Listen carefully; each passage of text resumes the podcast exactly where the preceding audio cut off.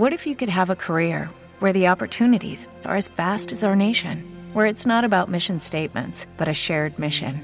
At U.S. Customs and Border Protection, we go beyond to protect more than borders from ship to shore, air to ground, cities to local communities. CBP agents and officers are keeping people safe. Join U.S. Customs and Border Protection and go beyond for something far greater than yourself. Learn more at cbp.gov/careers.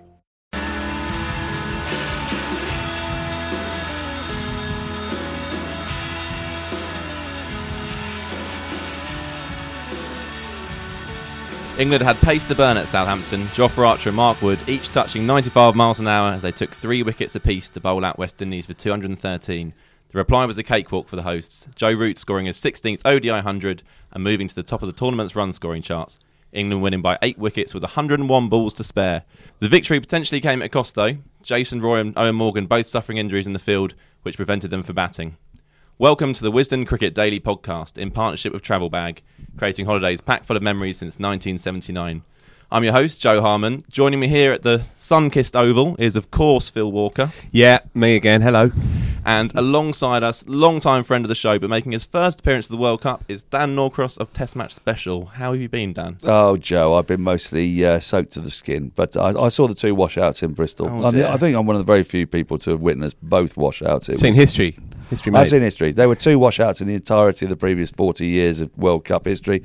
I saw two in five days in the same location. Oh, something to tell the grandkids, but relieved to be back home at the Oval then. Always relieved. I love it here. It's just beautiful, isn't it? I mean, you've got this like, evening, it's looking particularly lovely. yeah, you've got Simpsons-esque clouds against a light blue background. We've got a decent forecast for the matches to come the next Yeah. next day or two. So you know, all is good. We're on the up. We're on the up. Um, as is tradition, we'll start with our moments of the day. Um, I'm going to start with you, Dan. What was your? You had a few, I believe. What was Well, your I don't, well, I'm going to conflate four moments into one, which were uh, both occasions on which England looked like they'd lost uh, at a really crucial player, Eoin Morgan and Jason Roy, Mm. both going down was terrifying, and it happened at much the same time as Chris Gayle was dropped at third man and uh, Dre Russ. I don't like saying that. Don't say Uh, it. right, yeah, can I take that back? Andre Russell was dropped by Woakes at deep mid wicket. And Those those four moments, I, I spent thinking, well, that's it. The World Cup's over for England. um, they're not even going to get out of this game. Who the hell's going to bat at three?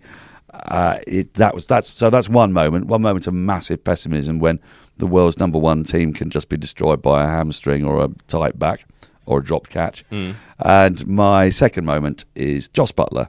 He's just been made captain because Eoin Morgan's limped off the field. I mean, did he, was it really a limp? He sort of Apparently, he couldn't make it up the stairs. Phil was saying, which it looked pretty bad at the time. Back we'll- spasm, we think. don't we? Yeah. I mean, they are dreadful if you get a back spasm. Phil, you know a thing or two about back spasms, don't you?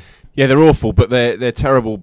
But sometimes just briefly terrible. Uh, more of a concern is, is what's happened to Roy's hamstring, which has been a problem for the last two months anyway. He's, he's sat out some of the Sur- Surrey's games earlier in the year, and he pulled up chasing a ball out to a deep point. Uh, and in a big game as it was today, if you're not on the pitch, then it's serious, you know, because he would have been opening the batting, obviously. So it's clearly a concern. Um, I would say at this stage, you're more concerned about Roy's hamstring than you, than you are about Eoin's. Eoin's Yeah, well, back. Roy he couldn't bat until number seven because he'd taken so much time off the pitch. So he could have potentially come out and bat. Obviously, England didn't need to get down that low or Yeah, anywhere that- near, that- that, near that low. You, you know they'll be saying just a precautionary thing, but a hamstring, hamstring with a problem, an ongoing problem. And the way his expression as he walked off the field, he looked like a man who thought his World Cup was over. And obviously, we, we very much hope that's that's not the case. But it didn't it didn't look great. It didn't look great, but you know, he's had a back spasm before, and sometimes those things are linked. Yeah. But your back and your hamstring, so it could be something to do with that. Furthermore, I mean, we'll come on to this later, but the, the way the tournament is arranged, England's next two games are against Afghanistan and Sri Lanka. By beating the West Indies, they probably need to get and one more win, you would think, against the big three The big of three, Australia, yeah. New Zealand, and India before the semi-finals take place in three weeks' time. Now, if he feels a tightness in a hamstring or a little tweak of it, then that can be two weeks. It can be three weeks. Sure. He's back in it. If it's a serious tear, then obviously he's out, and you know he could even potentially be out of Ashes contention if it's if he's got a real proper tear, but he did walk off. And when you when you really rip that hamstring, you don't tend to walk off. Yeah. But but just to finish my point on my on my moment, On it Jos. was it was it was Jos because by him becoming captain, and now we're starting to think maybe it was a good idea after all that Eoin Morgan was banned for a game because he got a little got, got to keep his hand in, Got didn't he, against taster. Pakistan Yeah. before the World Cup happened.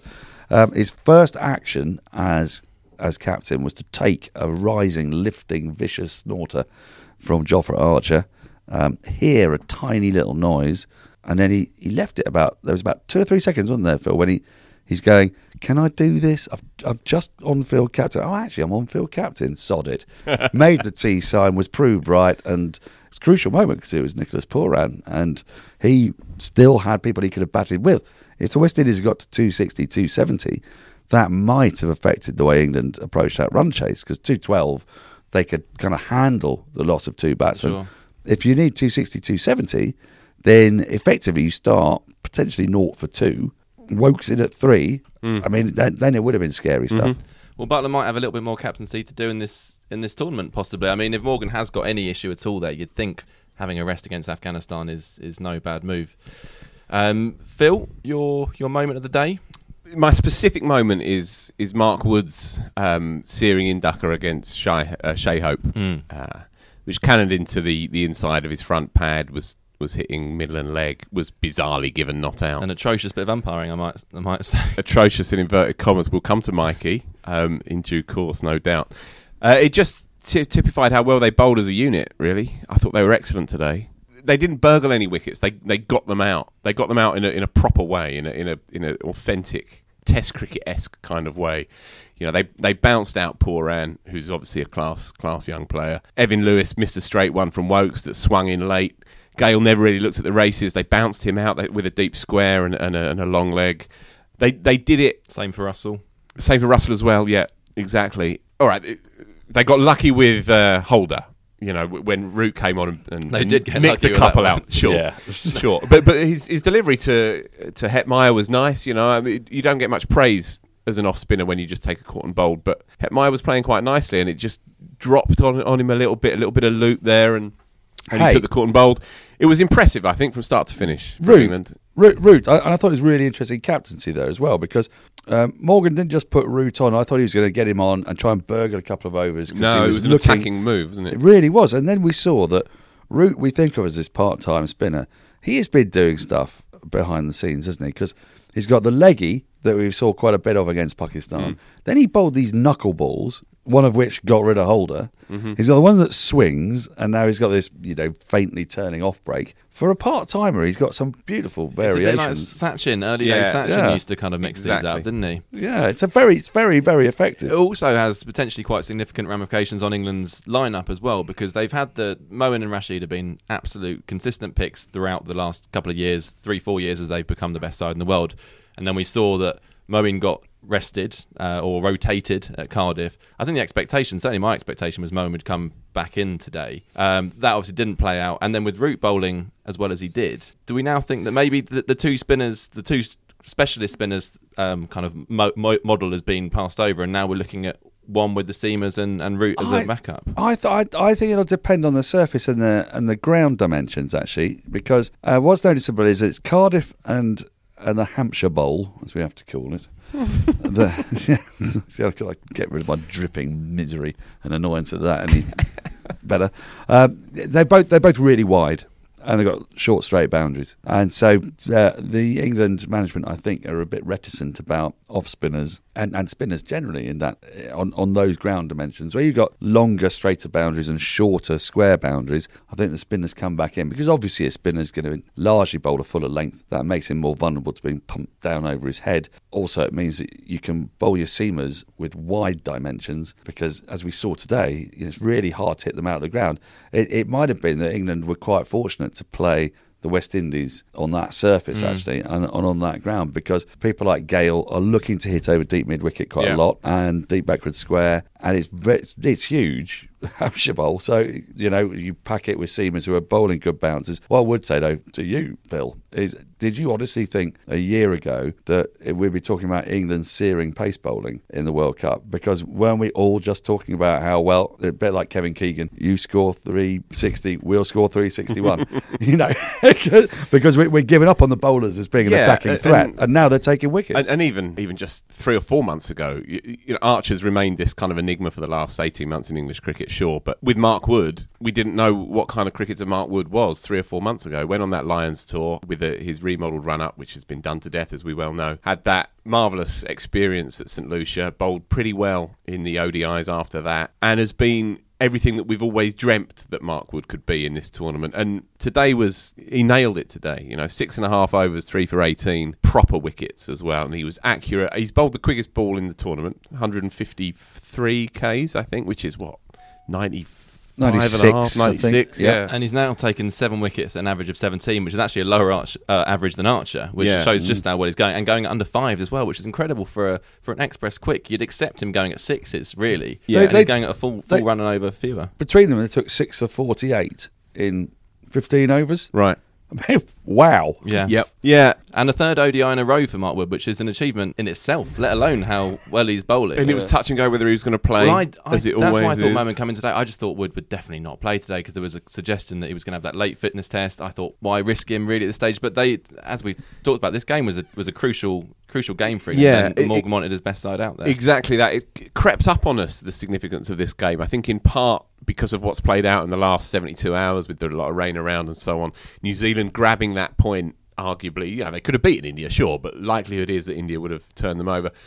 And so, as you said earlier, Dan, a few people have been, a few respected figures have been saying, well, whoever were to have won this game today would have been very much in the box seat to have qualified for the semis, and whoever would have lost would have been facing an uphill struggle. So it was a big Well, game. Phil, you messaged me with um, uncharacteristic concern. I think this this morning, saying yeah, I was feeling a what, bit loose this what, morning. What if England lose this? They might not make the semi-finals. Uh, which- but- but it sounds silly now. me, yeah. It sounds silly now because Well. they've absolutely strolled it. But if they had lost today, they'd have probably had to win two of their last three games against India, New Zealand, and, And Australia. And Australia, which is that under Yeah. pressure. Which- that's that's a real tough It- tough task. It is. I mean, let's be clear that, that we started the tournament thinking that England were favourites along with India. So you're sort of expecting them to win two of those three games because they're at home and they've got a really good record at home. But again, the pressure of playing those sides, if you get the bad rub of the green, if you anything could go, then suddenly they become those knockout games that everyone's really frightened about, and the whole group format goes out the window because now you're looking at these games as as hugely significant. Now, Yeah. England would have been aware of that, and today was one of those games. It sort of almost felt like it's a knockout. I mean, I, I think for West Indies, there's a calamitous result, and it's a, a kind of a shame for the tournament as well because the West Indies have been superb in this tournament. They've just really enthralled. They should have beaten Australia. I'm so annoyed they didn't. Mm. Uh, I was there at that game. And Uh, the South African rained off South game. That's, African- that's they'd gutting for the tournament because South Africa Yeah. essentially gone. South so you Africa- want West Indies South- to win that game and stay in the mix, which they probably would have done. I mean, South Africa had lost both openers already. Yeah, exactly. But I mean, that said, if they win all of their remaining games, and they can do that, look, if, if see, people are going to contend to win the World Cup, they've got to win games cricket, haven't they? So they can't look at this and think, oh, no, it's India. Well, we're not going to win that. Well, you're, if you're going to win the tournament, you're going to have to Yeah. beat the likes of India at some point. They just need to play a bit better. They were really hamstrung today by Andre Russell, I think, because he came into the game unfit. So he batted frenetically. Even by his standards, that was quite an by- extraordinary It innings, really it? was an ex- it was an extraordinary innings, and then he bowled eh, because they've gone into that. He bounced that himself with- out as the bowler, didn't he? Bowled, bowled the Yeah. bouncer best, and then had to, And then had to, had to leave. Yeah, and, and the thing is, if you're if you're going into a game and you, you need five bowlers, but one of your bowlers is so unfit that he's now limping off after two overs, it, it's so sort of reeked of England football World Cups where Beckham and Rooney are still Yeah, being sort of yeah. wheeled out when they're not really fit, and we're all terrified of what's going to happen to them. Yeah.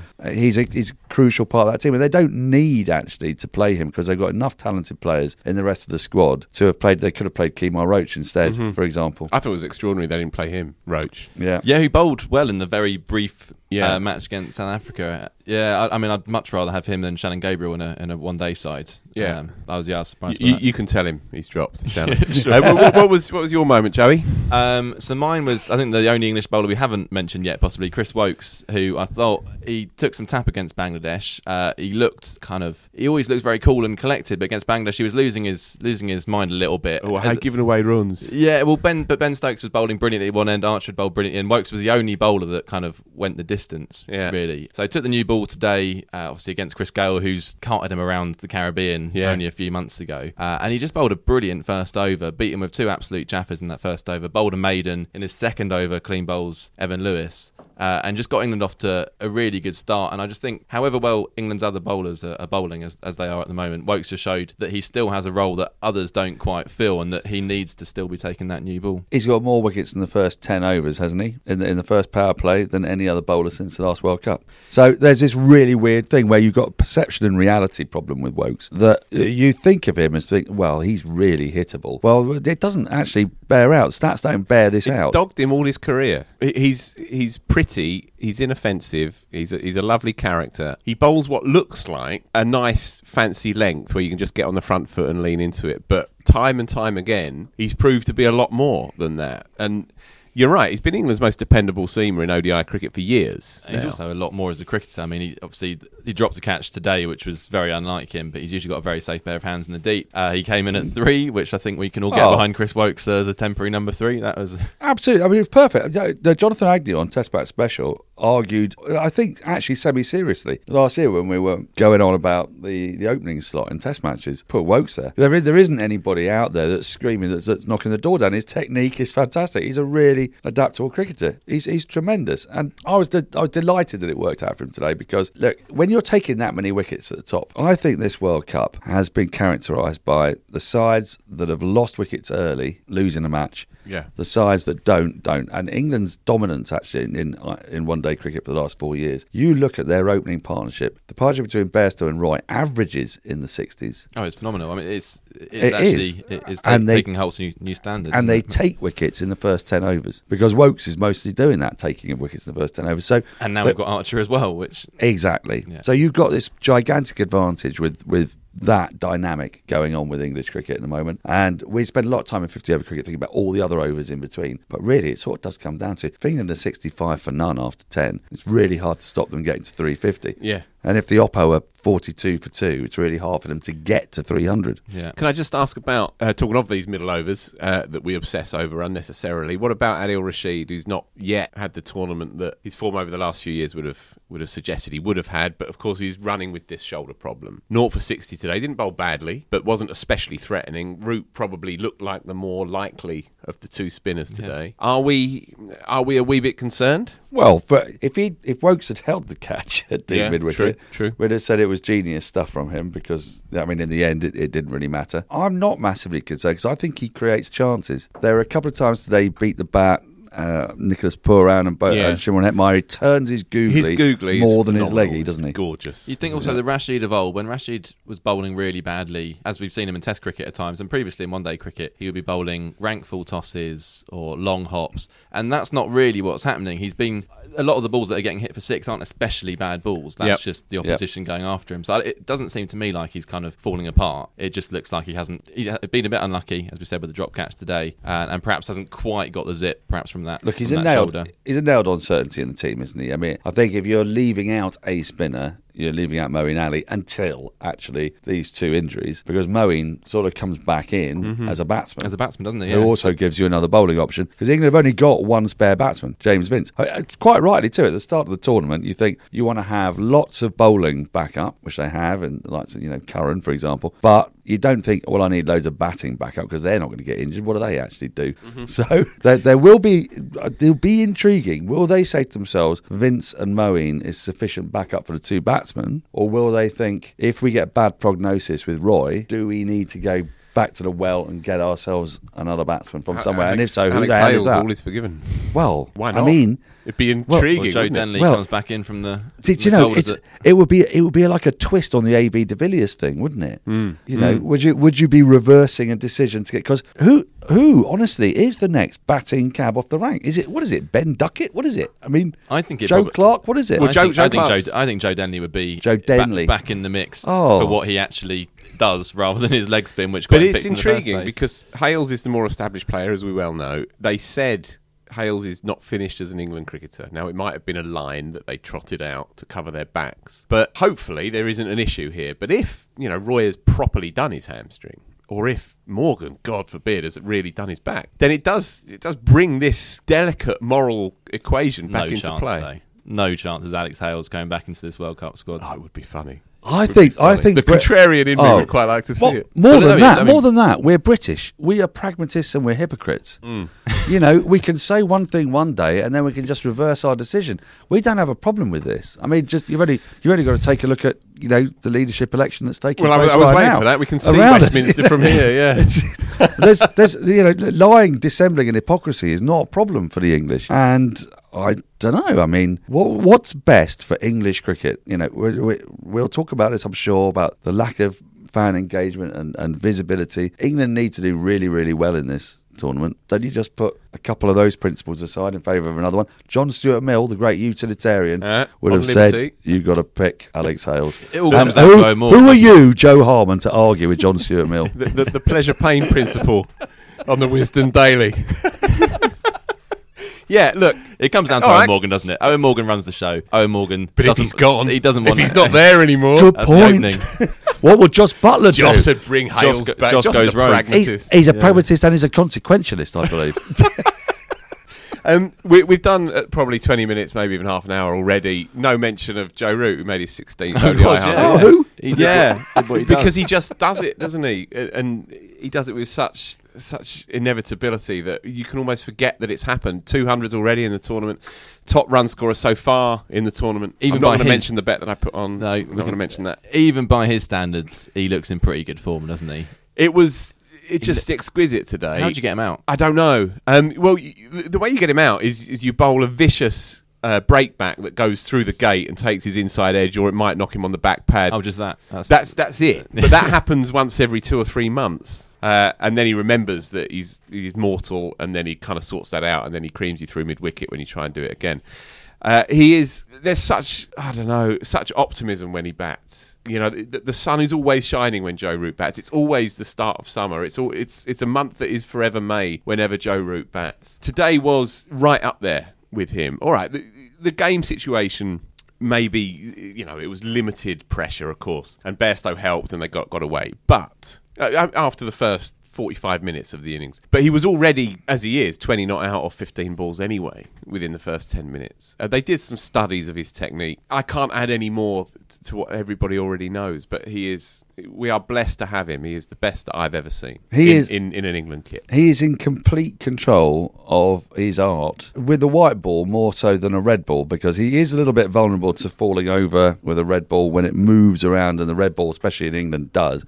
But the white ball's not really moving around. The only thing that defeats Joe Root is Joe Root when he gets out. It's because there's a you can see the sudden lapse of concentration when it happens, and you can see his infuriation with it. The way I always think you can tell a really, really good batsman is if they get out totally different ways every time. Yeah. Uh, with all due respect to James Vince, who gets out the same way every time, Joe Root can get out pulling at deep mid wicket. He can get out not lazily, but just slightly thoughtlessly You guiding the him out ball. sometimes. You can run him out. The caught a backward point. It's like where has that dismissal come from? It's not like he's been worked out. Mm. I, I think part of the reason why he's so brilliant in 50 over cricket is because it's it's finite. You know when you know Yeah. when it's done. Yeah. and you can plan it and it's quite strategic and quite regimented but when you're that good and you're playing a test match and you're 70 not out at lunch and you're you know 95 in the afternoon and you're that good you think well I'll just keep batting till Wednesday then Uh, after the game's finished, and I'll just be 712 not out because I'm that good.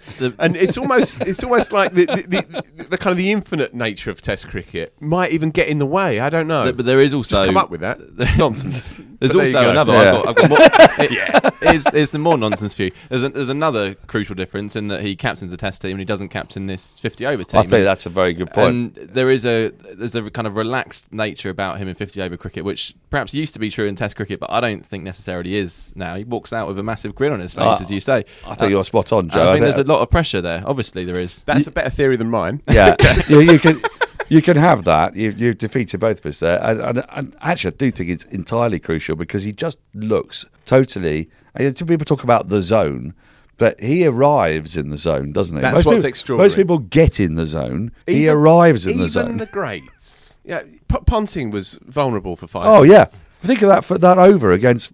Flintoff, Yeah. when you could see the staccato movements in 2005. you don't get that with Root. He starts Lara as like well. he needs to go on. Lara as well. First twenty minutes or so, you'd have you know you get him early. He'd waft a bit. Root, as I think Stokes said it last week. Root starts his innings twenty not out. Yeah. it's it's astonishing, and everybody who's ever played the, the game at any level downward from him, it shakes their head at it. And It's- I'll Stokes says that with a ten- hit of envy as well, doesn't he? Because he's not the best Completely, starter. yeah. And you can imagine If, thinking, you- well, how, if how you- did he do that? if you're watch, if you're thinking about this at home, wondering what we're talking about, it's very simple. You watch how stu- how late Root plays his first ten balls, and you look at how late people play their first. Everyone else plays their first ten balls. Everyone else, understandably, goes at the ball, feels for the ball, looks for the ball. Root is playing it at the last possible minute. He's knocking it into the ground. Down through backward points, third man for a single. He's turning it the face of his back, going deep into his crease and working into the onside for a single. From the moment he gets to the crease, Mo normal human beings are, are sort of planted, aren't they? Yep. And they're mm. planted forward because Yeah. they want to feel baton ball. And his evolution as an ODI player, he's top three or four batsmen in the world in ODI cricket without a doubt. His average is 52. Um, he runs at a strike rate just under 90 as well. Uh, Better than Chris Gayle, as we've Yeah. said Better. Yeah. better than KP. Yeah, Yeah. yeah. And during his evolution, he's actually scaled it back a little bit, I think, because he, he he will see Buttler do his things in the nets, and it's hard not to be charmed by that. And there was a period when when Root was trying to nail down his T20 spot, and he went to the BBL, and he didn't do great, and he's obviously very keen to be the Don in all three formats. But in ODI cricket now, there's a kind of self-containment within this exquisite technique as well. He's not trying anything too fancy. You don't need to when you can score off every ball, and every bad ball you just, just strum it away for four. It's the perfect combination. He is he is a genius. Well, I'm glad you reminded me to talk about Joe Root. That would have been an embarrassing oversight if, we, if we hadn't hadn't done that. What, what was of it? the match, 90, presumably? 94, 94 balls, uh, 11 fours, couple of wickets. couple of wickets. Can you remember any particular shot? Do you know what? Hmm. He, he, he played he played one pull shot. I know exactly where, where you're coming from. He played one pull shot early on, which was dismissive. I think it was off Gabriel, where he just kind of rolled the wrist. And it's not a natural shot for Root. He's not a natural puller. He just rolled the wrists on it, stayed stayed side on, and uh, you just thought, oh, right, he's going to get another 100. It was a beautiful Oh, cover right, drive right. soon after Bairstow got out as well. But, but he, Um, he, he does that before he has his breakfast, doesn't he? It's, it's, it's why I love him, but by the same token, it's also why you know people like Jos Buttler are going to be the ones that everyone talks about because you remember the absurd shots that Jos Buttler plays, like at like at the Hampshire Bowl against Pakistan off the back foot for six. The beautiful thing about Root is that he's got 100 off 94 balls. You haven't even noticed. Both of them got 100 off 86 balls in the 1981 Ashes, and nobody stopped talking about it for 25 years. And we're still talking about it now. yeah.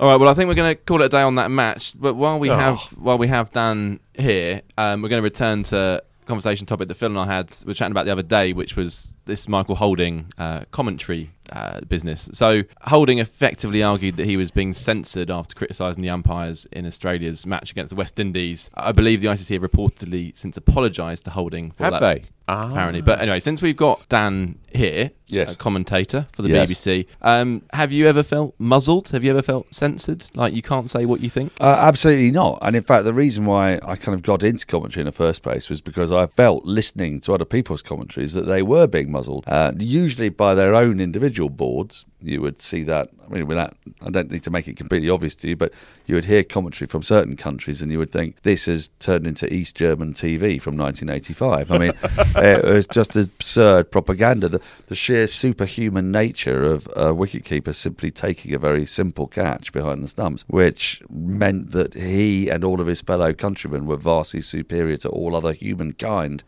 um, was disturbing and annoying. And, and I think uh, what happened here was regrettable. I think the ICC are right to apologise for it because it's better for the ICC if people engage fully in the commentaries that they see. Of course, You know, what you want is people to believe that the product that they're watching and hearing is authentic. And when they do, they're very happy with it. DRS is overseen by the ICC and is used in this competition. It is a method for pointing out umpiring howlers. We saw one today when Kumar Dharmasena saw the most blatant LBW that you will ever see in your life. You alluded to it earlier, Phil, from Mark Wood. And then it was put up on the cameras because England said, hang on a minute, that looks out. And we established that Kumar Dharmasena had made an astounding howler.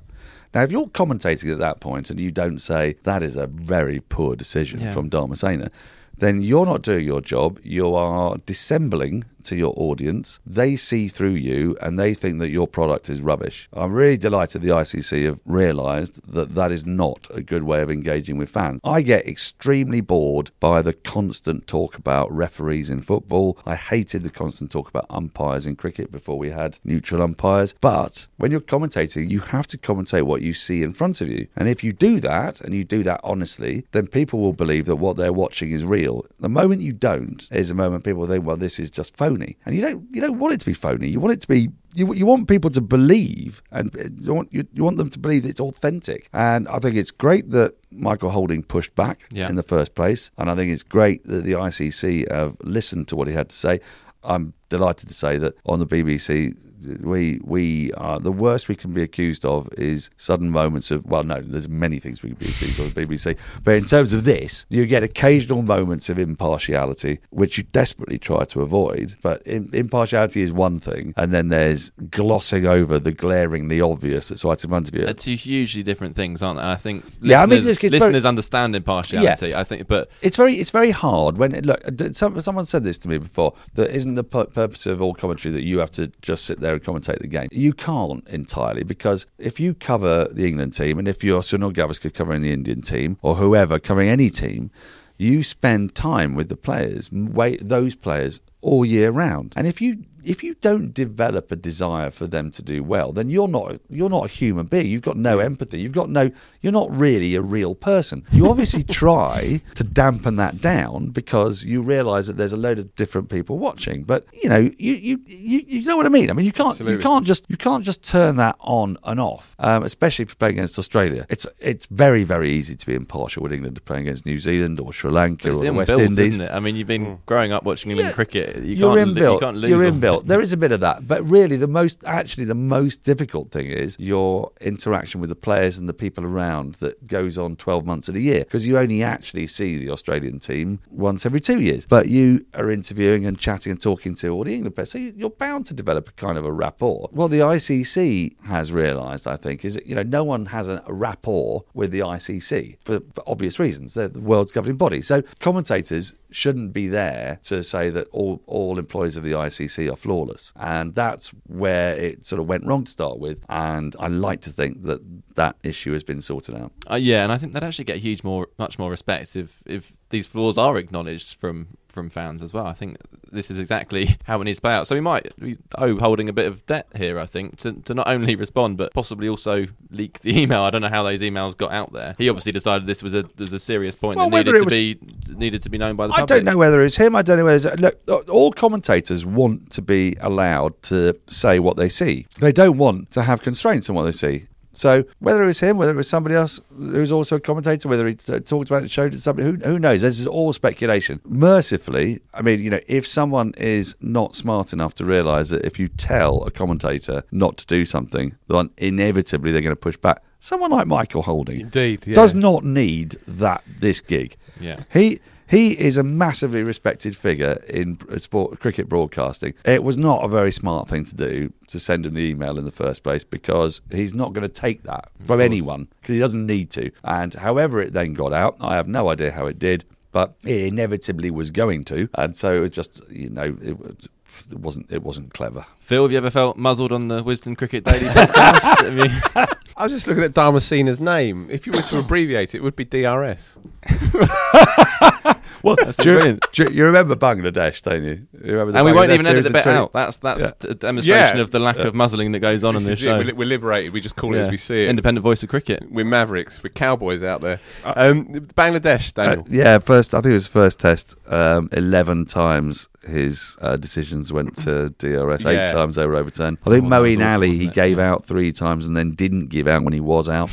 uh, yeah, he had a shocker. But I've got to tell you, I was talking to Charles Dagnall about this yesterday. In the last two years, he's been really good. He's been, been one of the better umpires He was on umpire of. He was umpire, uh, Two umpire years of the wasn't year. he? Yeah, Yeah. Yeah. Yeah, Maybe so- it's just bad when But it, we see him. But players Well, have, maybe- brilliant players have shocking series. It's just Maybe- why can't an umpire have a shocking series? as well? Maybe umpiring is difficult, and let's not forget that one of the one of the things that Michael Holding was annoyed about was the caught behind that was given when the ball hit the stump. Now, in fairness, I'm sorry, Mikey, but in fairness to Kumar Dharmasena, Not much someone you can do bowls at that. 94 miles per hour. The distance between the bat and the stump is so short. You hear you a hear woody a woody sound. sound. That's Yeah. out, you know. So Uh, we'd all given it, yeah. we? We'd all oh, given we'd all, it. we would all given it. You know, and then we went Zing bail controversy. ICC, what are you doing there? So the poor old ICC are coming in for an awful lot of stick because this has not been a very clever email that's been sent out by someone, and their bails don't come off, and it, and it's raining. That's all the ICC to blame. And suddenly I'm turning into I'm an ICC propagandist. You're just another stooge. I'm just another stooge. Join the club. What but have I do, we But I, done? feel, but I do genuinely feel a little bit sorry for them because I don't think that this is a kind of story which is human error, and it starts with human error of the umpires, and then there's a human error of the email, and actually, I'd like to think that the human error has been corrected. Well, hopefully we found a happy resolution to that. We'll see how the commentary goes for the rest of the tournament. Um, I think we're going to call it a day there. We folks. have to, We're don't gonna- we? Yeah, we- we're we on do. the clock. We're not allowed. yeah. This is yeah. This is where we're muzzled. Yeah, this is the muzzling process right Let's get here. going. Um, tomorrow I'm going to be taking a breather, but Phil will be here looking back on a double header. First up, Australia v Sri Lanka I'm, here at I'm the Oval. playing first. I'm playing first during You're- the day. I shouldn't Okay. announce that, What? should I? I should pretend that I'm watching both games studiously. Probably. No, I'm playing. Probably. I'm playing tomorrow. What time? Just during the day, mate. 45 overs a side. And then and then coming in here, coming over here. yeah, coming over coming here, doing here, a podcast. doing a podcast. And yeah, then obviously- big game, mate. We're top of the bigger league. folk- Thank you very much. Top of the league at Oh, the moment. well done, I got congrats. 60 odd last week. Did We've you? already done but that. then on- you, we've been done that on listening this to the show. shows, right? So I you have- I- remember when I mentioned that last yeah, week. it does. uh, Some of that bit I just Yeah, switched off during. sure, Yeah, yeah. for some reason. Anyway, And I'm then- doing it with Sam Perry And tomorrow then night. also, I was going to say South Africa v Afghanistan. Great cricketer, Afghanistan. Sam Perry. South Africa v Afghanistan. Yeah, joined by Sam Perry uh, from the Aussie Smash It podcast, The Grade Cricketer. Yep. This has been the Wisden Cricket. Oh, hang on, I haven't thanked Dan. Thank you very much for coming on, Sorry, Dan. kind of you. Yeah. Appreciate that a lot. I Sorry, could that's tell you rude. appreciate it so much, but he That's doesn't very to thank me. indeed. I'm sorry about that, Dan. Um, and you're most welcome to come back. Lo- I'd love to. I'd love to after We'll that. be hearing more after from that Dan. ringing gratitude. This has been the Wisden Cricket Daily podcast in Smooth. partnership with Travelbag, creating holidays packed full of memories since 1979. Thanks for listening, and if you haven't already, don't forget to subscribe on the podcast app or Spotify.